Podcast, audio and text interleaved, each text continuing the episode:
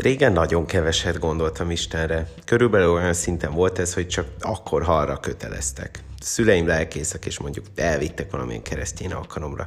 Na jó, még akkor is, amikor valamire szükségem volt Istentől. Viszont Isten még akkor is velem volt, amikor én nem törődtem vele.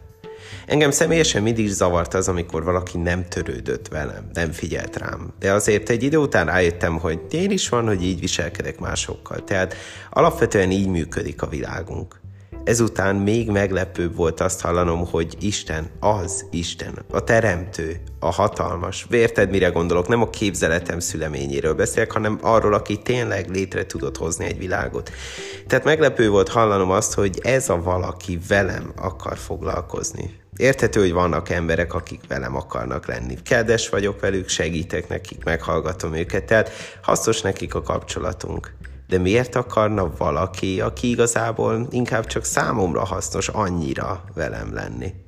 Az Ofóniás egyik legjobb bibliai név. 3.17-ben ezt olvastam.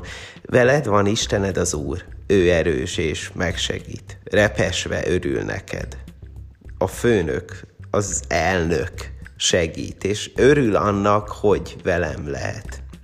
Úgy érzem, ha ezt átadom neked, ha az előző mondatot elmondod velem, akkor mindent átadtam, amire ma szükséged lesz. El is ismétlem újra, mond velem, a főnök, az elnök segít, és örül annak, hogy velem lehet.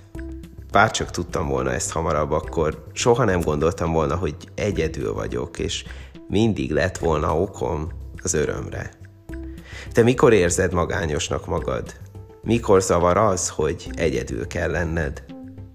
Amikor meghallasz egy olyan mondatot, hogy Isten mindig veled van, akkor ez jó érzést ad, vagy inkább aggodalmat, félelmet ültet el benned?